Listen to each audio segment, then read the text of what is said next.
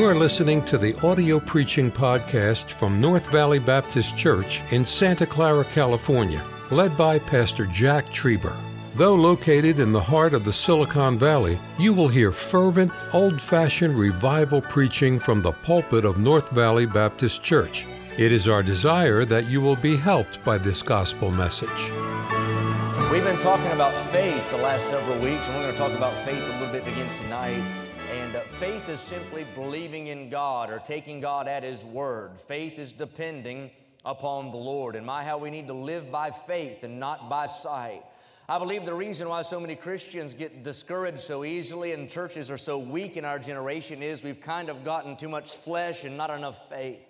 By that I mean we depend upon too much by what we can fix or what we can see or what we can handle or understand. But God doesn't work in the realm of what you can fix or what you can see or what you can understand. He's far above and far beyond anything that we can comprehend. And that's where faith steps in. Fear would say God is a liar. But faith says, let God be true and every man a liar. Tonight we're going to talk about the conquering of faith. I thought about faith. Faith is like a father, it leads us through life. Faith is like a mother, it produces things in our life. And faith is like a child, it urges us in that simplicity simply to trust in God. And we need faith tonight. We're going to talk about conquering faith. Throughout history, there's been many famous conquerors, and you'll know the names. Uh, Genghis Khan is a famous conqueror conquered 4.8 million square miles of territory, something like that. Uh, Alexander the Great was a great conqueror. The pharaohs of Egypt would have been great conquerors. Cyrus would have been a great conqueror. But I want to serve notice tonight there is no greater conqueror than the conqueror of faith. Faith can overcome, faith can get the victory, faith can win the battle no matter what the battle is. I want to look at a, a, text tonight you're probably familiar with here, and it's also found in Mark chapter 2. But here in Luke chapter 5, we'll find it tonight. Let's begin reading in verse number 17, and I'll give you the thought for the message. The Bible said, And it came to pass on a certain day. I like the fact it doesn't say it was a Monday or a Tuesday or a Wednesday because it doesn't want to just cage God into one day to work. I'm glad God can work any day. It's a certain day as he was teaching in Mark chapter 2, it tells us he was preaching the Word of God to them. He was teaching that there were Pharisees and doctors of the law sitting by, which were come out of every town of Galilee and Judea and Jerusalem. And the power of the Lord was present to heal them. And behold, that would be a good testimony for a church right there. And behold, men brought in a bed a man which was taken with a palsy. And they sought means to bring him in and to lay him before him. And when they could not find by what way they might bring him in because of the multitude, they went upon the housetop and let him down through the tiling with his couch into the midst before Jesus. And when he saw their faith, I'm not going to preach on this, but can I say your faith is important to other people? It wasn't the faith of this man with the condition, it was the faith of these men with compassion that got that man what he needed. You know, there's lost people in Santa Clara, California that don't have faith, but we do. And your faith could greatly impact not just their day, but their eternity. This man, they get him to the Lord in an unusual manner. Look what it says in verse number 21 And the scribes and the Pharisees began to reason, saying, by the way, you want to check yourself. If your first reaction to God blessing is always to critique or murmur or analyze, then you might just be a Pharisee. Say Amen, right there. They began to reason, saying, Who is this which uh, speaketh blasphemies? Who can forgive sins but God alone? But when Jesus perceived their thoughts, he answering said unto them, What reason ye in your hearts? Whether is easier to say, Thy sins be forgiven thee, or to say, Rise up and walk? That ye may know that the Son of Man hath power upon the earth to forgive sins, he said unto the sick of the palsy, I say unto thee, arise and take up thy couch and go into thine house. And immediately he rose up before them and took up that whereon he lay and departed to his own house, glorifying God. And they were all amazed, and they glorified God and were filled with fear, saying, We have seen, and I like this word, strange things today. When's the last time you saw something strange in church? I'm talking about something you didn't expect to see. I'm talking about something out of the ordinary. I mean, something that wasn't on the order of service. I mean, something that wasn't even on your, uh, uh, uh, on your uh, per- perimeter. I mean, you didn't even think it could happen. And then God just blew in and God blew out and God did something amazing. I'd like to see some strange things. I'm kind of seeing some strange looks, but I'd like to see some strange things. I'm talking about some things only God can do. If you read this passage, you'll discover the entire story up until this man gets healed. And by the way, he doesn't get healed of the palsy. First, he forgives him of his sin. That was the main need. But everything up to that point was a battle. Everything was a battle. These men had to battle with their own desire. They had to put themselves on the back burner to go care for their friend. That's a battle. They had to carry him on a couch. That's a battle. They had to fight through a crowd, and those people, instead of making a way, got in the way. Man, that's a battle. People are a battle. They climb upstairs carrying a man on this stretcher. That's a battle. Then they get up and stare down and they don't see a sunroof and they don't see a window or a skylight. They just see the roof. Now they have an internal battle. What do we do? I mean, this might not, this guy doesn't have a homeowner's insurance and we don't want to pay for What do we do? And then they let the man down in. You know, faith doesn't stop at difficulty. Faith doesn't quit at the first sign of hardship. Faith doesn't limp back to the bench when it gets hit in the game. But faith goes until it crosses the goal line. Faith goes on till victory. For a little while tonight, we've talked about the conceding of faith. Faith submits. We've talked about the confidence of faith that declares God is able. But tonight, I want to talk about this the conquering of faith. My, how in our generation, our world needs to see a conquering church. I'm talking about a church that isn't saying, Woe is me, a church that's not on cruise control, a church that hadn't plateaued or stagnated or gotten content with mediocre, but a church that says, You know what, let's take some more ground for God. Let's just press on anyhow. We'll just fight on anyhow. We'll just go forward anyhow. My, how this world needs to see a church like, I, I don't know about you, I'd like to be a part of a church like that. I wouldn't want to be part of one of these churches that has a funeral for God every Sunday. I don't want to rally around a bunch of pessimists tell me how we can't get it done. I'll just stay at the house and watch, uh, watch a soap opera or something like that, Desperate Housewives of Santa Clara. I mean, come on now. now. I want to be a part of a church that has a vision and believes that God can get it done, a conquering faith. I want to be a Christian like that. I don't want to be a Christian that puts somebody else's spirituality on life support. By that I mean I don't want to always be down in the dumps and depressed and defeated and telling them how God used to do it, but now God can't do it and act like God limped in here tonight uh, uh, uh on crutches. No, God's alive and well. And I want to have a conquering faith that says, my God can get the job done. That word conquer means to overcome, it means to gain, it means to win, it means to surmount, it means to be victorious. Tonight, I want you to know Bible faith is a conquering faith. Bible faith overcomes. Bible faith gains. Bible faith wins. Bible faith surmounts. And Bible faith is victorious. I preached on it here recently in Romans chapter 8. We are more than conquerors because of Him who loved us. When the flesh would say retreat, the faith says we must go forward. When fear would say retreat, the faith within us says we must go forward. Faith does not take counsel of fear. Faith does not ask the opinion of the odds, but faith steps back and says, with God, all things are possible. I'm glad tonight that faith, Bible faith, does not shatter under the pressure of the problem, but it stands with assurance on the foundation of the the promise. If there's a Red Sea before us, conquering faith says, let's just cross the Red Sea. If a Goliath stands in front of us, conquering faith says, let's just cut the head off of that Goliath. Conquering faith looks at the land of Canaan and said, let's go on and possess the land of Canaan. Conquering faith climbs to the rooftop and it sees the roof and says, let's just knock the ceiling out of the way and let's lower the man down. Faith does not give up up. Faith does not give in. Faith does not gripe. Faith does not complain. Faith does not cower. Faith does not hide. Faith does not go on the retreat, but faith goes onward, forward, and conquers for the glory of God. Tonight, God's people are not to be quitters. God's people are called to be conquerors. And the way we conquer is by faith in God. There's far too much quitting in our generation and far too little conquering. The Old Testament shows us the nation of Israel that as they entered in the land of Canaan, their life in the land of Canaan was to be a life of conquering.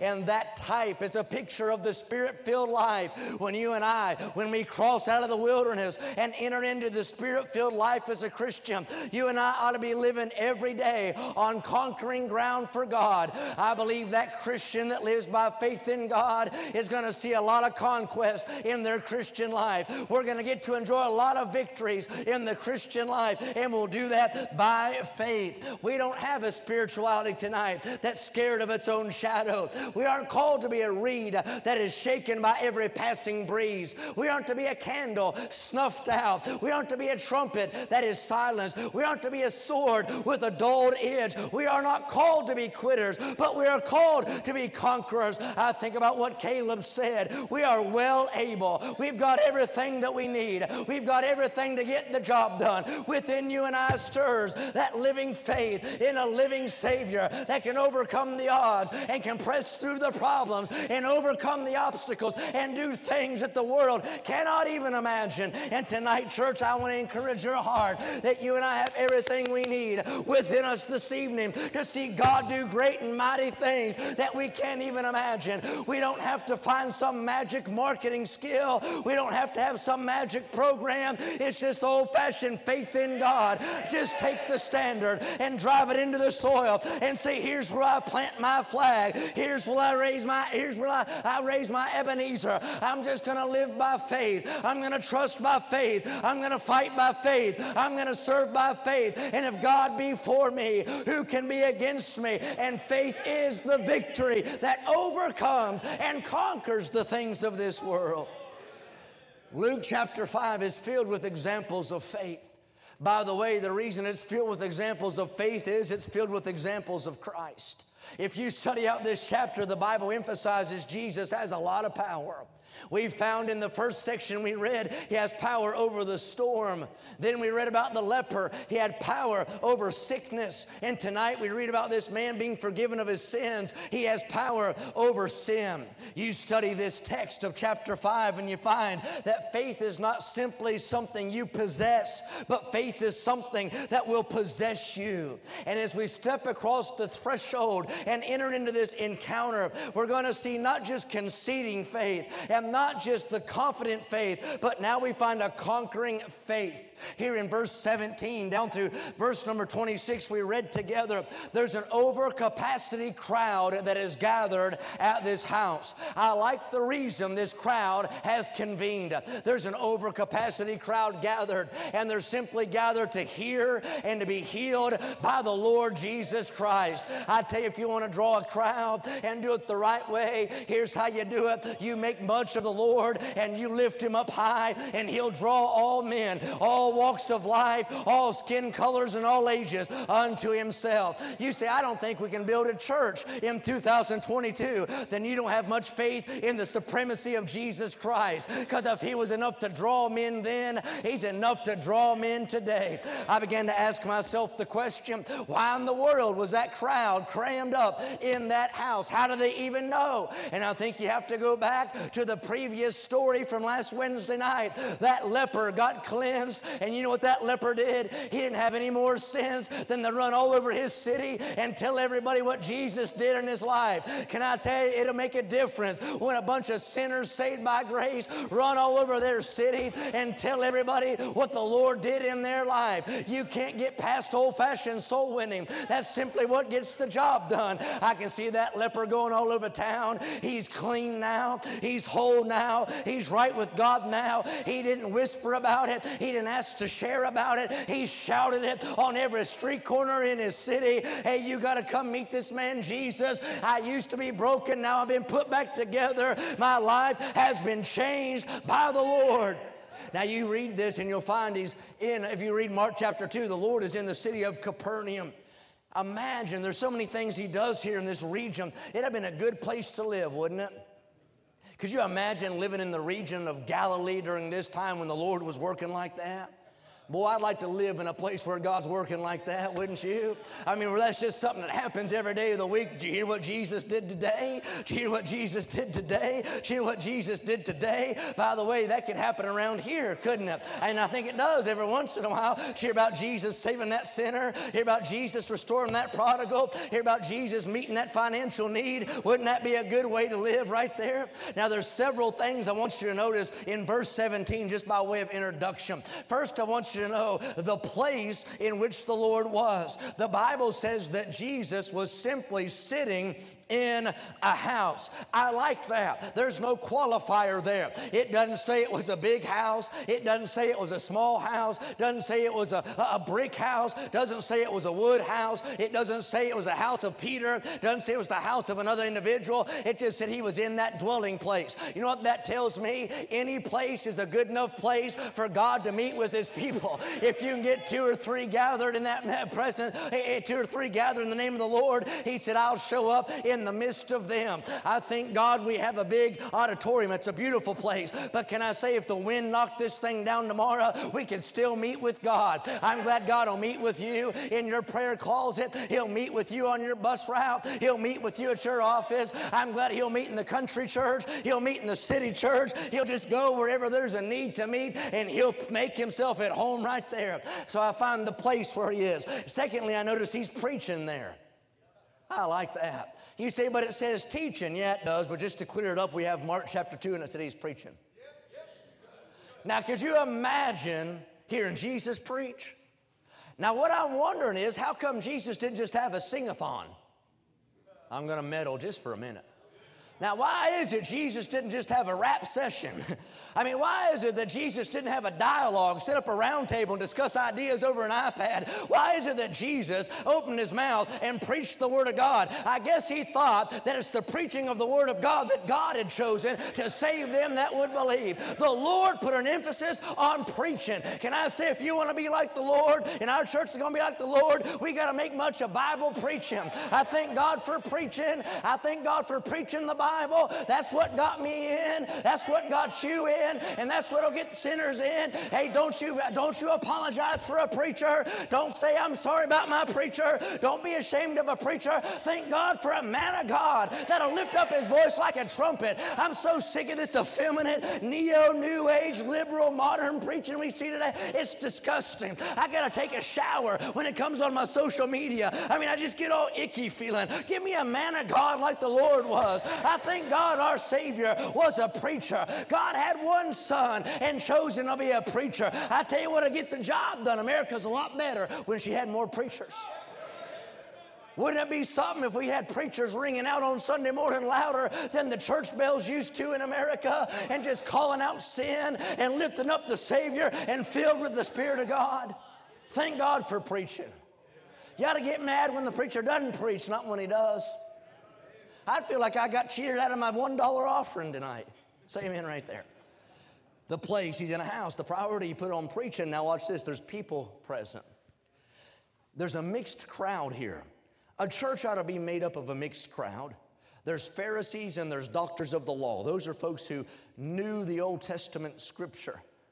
They're sitting there. And then, no doubt, there are people there with diseases, people there that are broken, people there with needs, and they're all crammed together in the same place. There's some people there to criticize, and some folks there to get cleansed. There's some folks there to get what they need, and some folks there to get some gossip. There's some folks there trying to trap the Lord, and some folks who want to leave with a testimony of the Lord in their life. Can I say it'd be better for you to get in one of those crowds than the other? I can see these Pharisees sitting there trying to be skeptics, but man, they probably couldn't even get a good word in because there's so many sinners getting helped in the midst. I see them all crowding around the Lord, all these people from different walks of life. But then watch the end of the verse. It says, And the power of the Lord was present to heal them. Isn't that a good thing? When you go to church and the power of God is present, the power of God was there to heal the paralytic man, it was there to heal the leper, but it was also there to heal, heal the Pharisee. And that just reminds us it doesn't matter who you are, it doesn't matter what you've done, it doesn't matter where you're at in life life, the power of God is present and it is enough. It is sufficient to meet the need in your life. Now, here in verse 18, we'll begin. There's four compassionate men with a crippled friend. And God uses their example to preach to us a sermon by their actions of conquering faith. It's amazing to consider that God has ordained to use men to bring men to the Lord. Isn't that amazing? Now, as the story unfolds, here's what I learned about faith faith has tunnel vision. Faith has a one track mind. Faith has a concentrated concentration. Faith is not deterred by difficulty, but faith is determined to get to Jesus no matter what might get in its way. Now, as the story unfolds, imagine it. There's a sea of people surrounding the Lord. The crowd is so thick that they fill up the house. There's people on every piece of furniture. There's people standing in the shadows of the corners. There's people crammed in every room of the home. Then outside of the house, we read in Mark 2 that the people filled the out the perimeter of the house into the streets that surrounded it. You talk about a crowd of people. In Mark 2, it calls them the press. It doesn't mean it this way, but it's still applicable. The press always keeps people from the Lord. Say amen right there. CNN standing outside the house. No wonder nobody could get in there. Mm-hmm. But you see this crowd there around the house. That palsied man needs to get to the Lord. Can I say a crowd is a good thing unless the crowd keeps you from Christ? Now, here's this palsied man and needs to get to the Lord. Now, several things about palsy. Number one, this palsy is a picture of sin or iniquity. This man has a condition that hurt. This man had a condition that hobbled him. This man had a condition that haunted him every single day. He had no power in and of himself to get to where the Lord was. He needed someone to get him there. That's the condition of everybody who's not born again. They have a condition that is haunting, it hurts, it's a, it's a hobbling thing, and it restricts them from getting to the Lord. So this man is a picture of iniquity. Not only that, he'd be a proven inconvenience. Now, they might be polite and not say it to his face, but you better believe that this man was a bit of a hardship on his friends. I mean, every single day, he'd rely on them for every need in his life. In fact, in Bible times, they often would say, if you have a sickness, it's because of the judgment of God. I don't doubt that he dealt with that the entirety of his disease. He couldn't raise his hands, he couldn't use his feet, he might have been stricken to that bed, just barely able to turn his head. He's paralyzed, but I like the fact he's a picture of iniquity, a proven inconvenience, but he provides an invitation for Jesus to do something amazing in his life. I'm glad tonight that difficult dilemmas do not deter the Lord from doing something amazing. God does not have to have it easy, made in the shade. In fact, God is an expert and God specializes in hard cases. These men, because of their faith, they don't let the problem get in their way. They don't let the hardship get in their way. They don't let the batten down door or the crowd get in their way. But faith inside of them drives them to get their friend to Jesus. Here's what faith does faith rallies in opposition to get victory. Too many Christians want victory without opposition. There's no such thing. Victory doesn't come without an adversary. Faith is found in the furnace.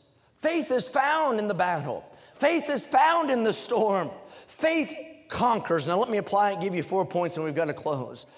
Faith conquers. If you look in Hebrews 11, verse 32 through 34, here's what it says. I'll read it. And what shall I more say? For the time would fail me to tell of Gideon and of Barak and of Samson and of Jephthah, of David also and Samuel and of the prophets, who through faith, here's the key, subdued kingdoms, wrought righteousness, obtained. By the way, that's what we need to be seeing in our generation. They subdued kingdoms, wrought righteousness, obtained promises, stopped the mouths of lions, quenched the violence of fire, escaped the edge of the sword. Out of weakness were made strong, waxed valiant in fight, turned to flight the armies of the aliens. And let me say it again Christianity is not a religion of quitters, it's a religion of conquerors, and we conquer by faith. Wouldn't it be good in our generation to see some things like that from God? I mean, to see some, some kingdoms subdued, to see some lions with their mouths shut, to see weakness give birth to strength. Wouldn't it be something? I think about all these great ministries ministries that we often reference in our church.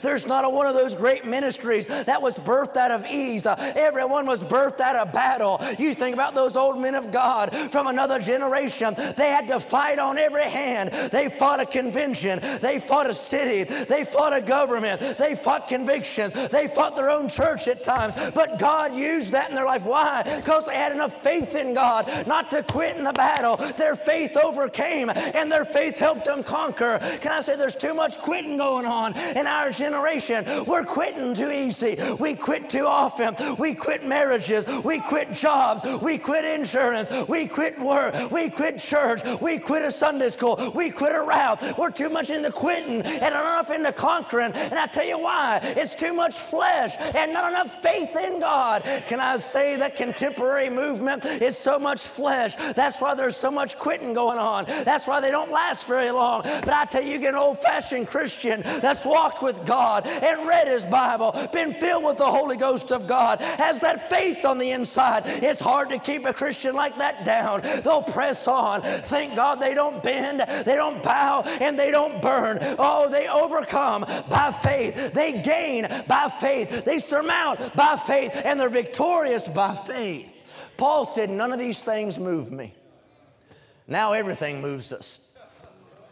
One negative remark moves us. One threat moves us. One, one person looking at us cross eyed when we preach moves us. Everybody says, Why do you always take off your glasses? I just told you why. I can't see a one of you now, and I like it. Brother Nikolai, I've never seen you so beautiful in all my life. Nice dark hair and things. Can't see a thing. Everything moves us. I only had five on my bus route. I don't think we ought to run that bus route. That's not faith. Man, faith would see that as an opportunity to see God do something. Man, if I had a low day last week, that just gave God opportunity to give me a big day this week. Man, I've knocked 100 doors, nobody got saved. I don't think soul winning works. That's not faith, that's flesh. Because what did God just do? You are faithful to God. God just gave you opportunity to prove Him faithful to you. He might give the victory next week. Faith overcomes. Faith doesn't quit. Faith is a conquering thing. Lord, increase our faith. Let me give you four statements and I'll be through. Number one, here's what faith conquered faith conquered their focus. These four men decided to help their friend. You better believe they had other things going on in their life. You know what faith did? Faith narrowed their focus on the narrow way. It gave them tunnel vision on the will of God. You know what faith does? Faith consumes you with doing what God would have you do. It's amazing to me and it's scary to me, to be honest with you, because Lord willing, if He doesn't come back and I don't die or something, I'll be doing this for who knows how long. And if it's just if it's this hard right now with, with us in my age group to get you to be faithful to church, how hard is it going to be for your children to be faithful? You know why that is? That a lot of us in my age bracket, and I'm saying us so that you don't feel like I'm preaching at you. You know why it's hard? Because we don't live by faith anymore. There's a previous generation that had lived by faith. They didn't have any money, but they had a lot of God. Didn't have as nice a car as you have, but they had a little more God. They knew what it was to pray in their bread. My grandpa grew up in a cabin in West Virginia with 11 brothers and sisters, a one room cabin with an outhouse. He said you look through the floorboards and see chickens running through the floor under the house. They'd have to pray everything in. But I tell you, my grandpa worked in the coal mines and then in a plant, made some money and built a brick house with his own hands. And you should have heard that man pray. God blessed him, got to retire, made some money, but didn't start out that way. But God blessed him by faith.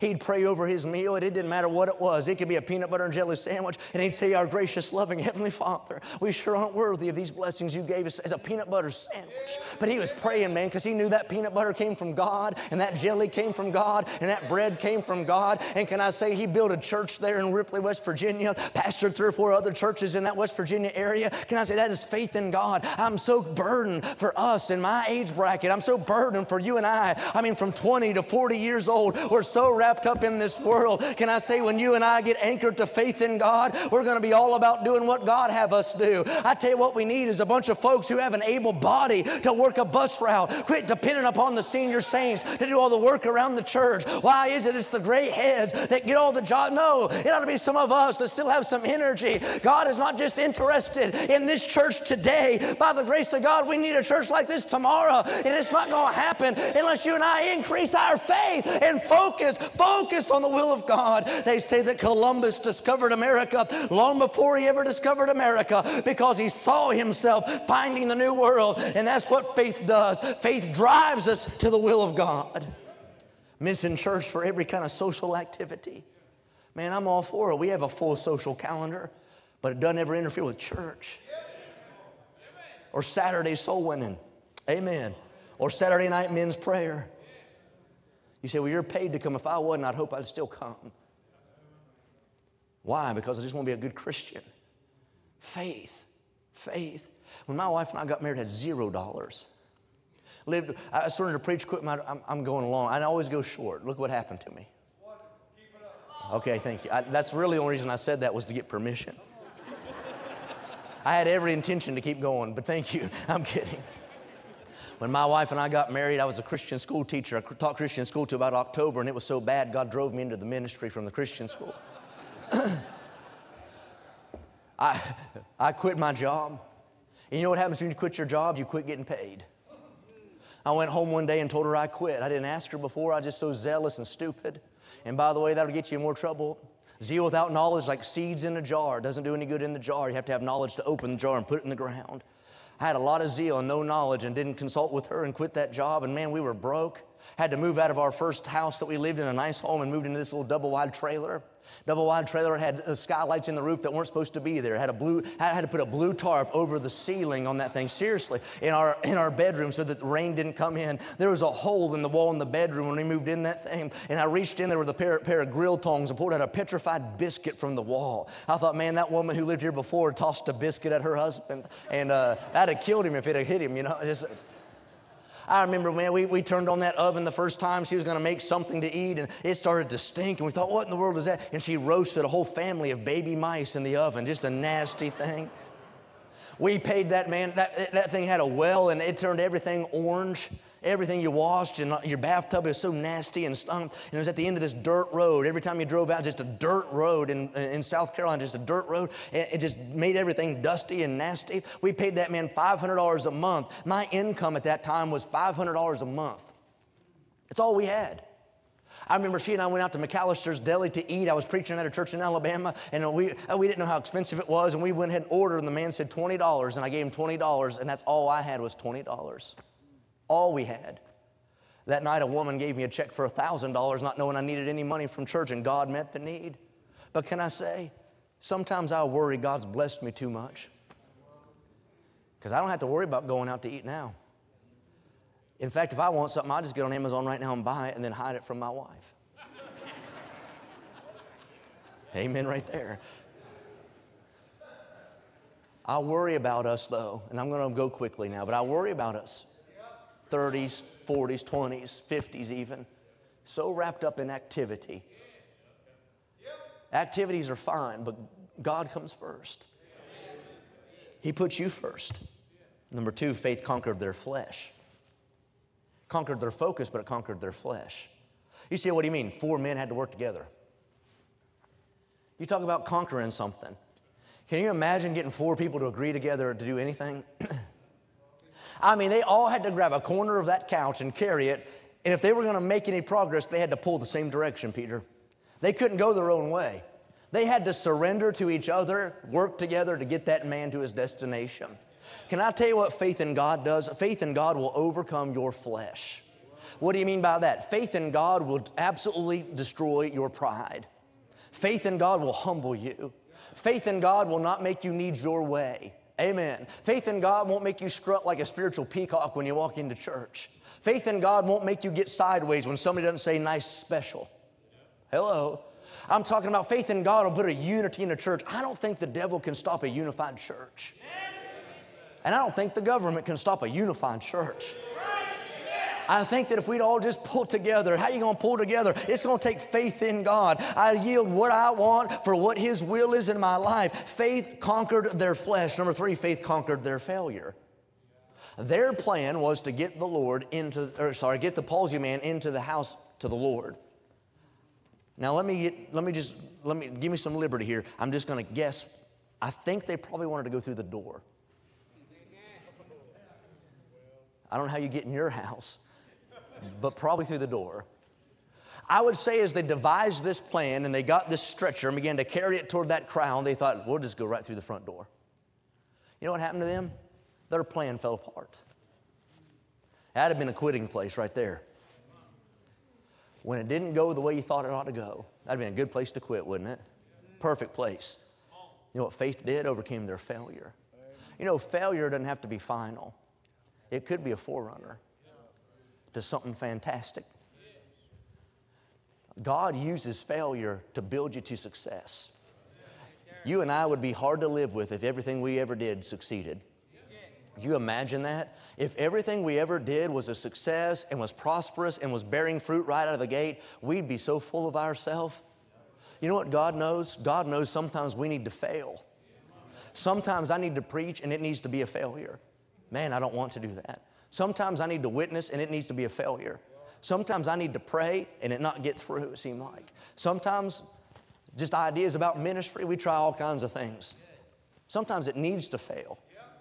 Why is that? Because that's a good place where you learn about yourself. You don't quit right there? That's not faith in God.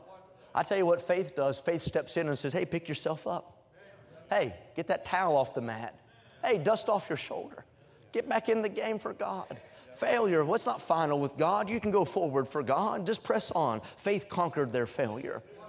One more, one more. Then faith conquered the far fetched. You say, what's that mean? Never in their wildest imagination would they have thought that they were going to tear somebody's roof up. But here's what faith does faith knocks the ceiling out.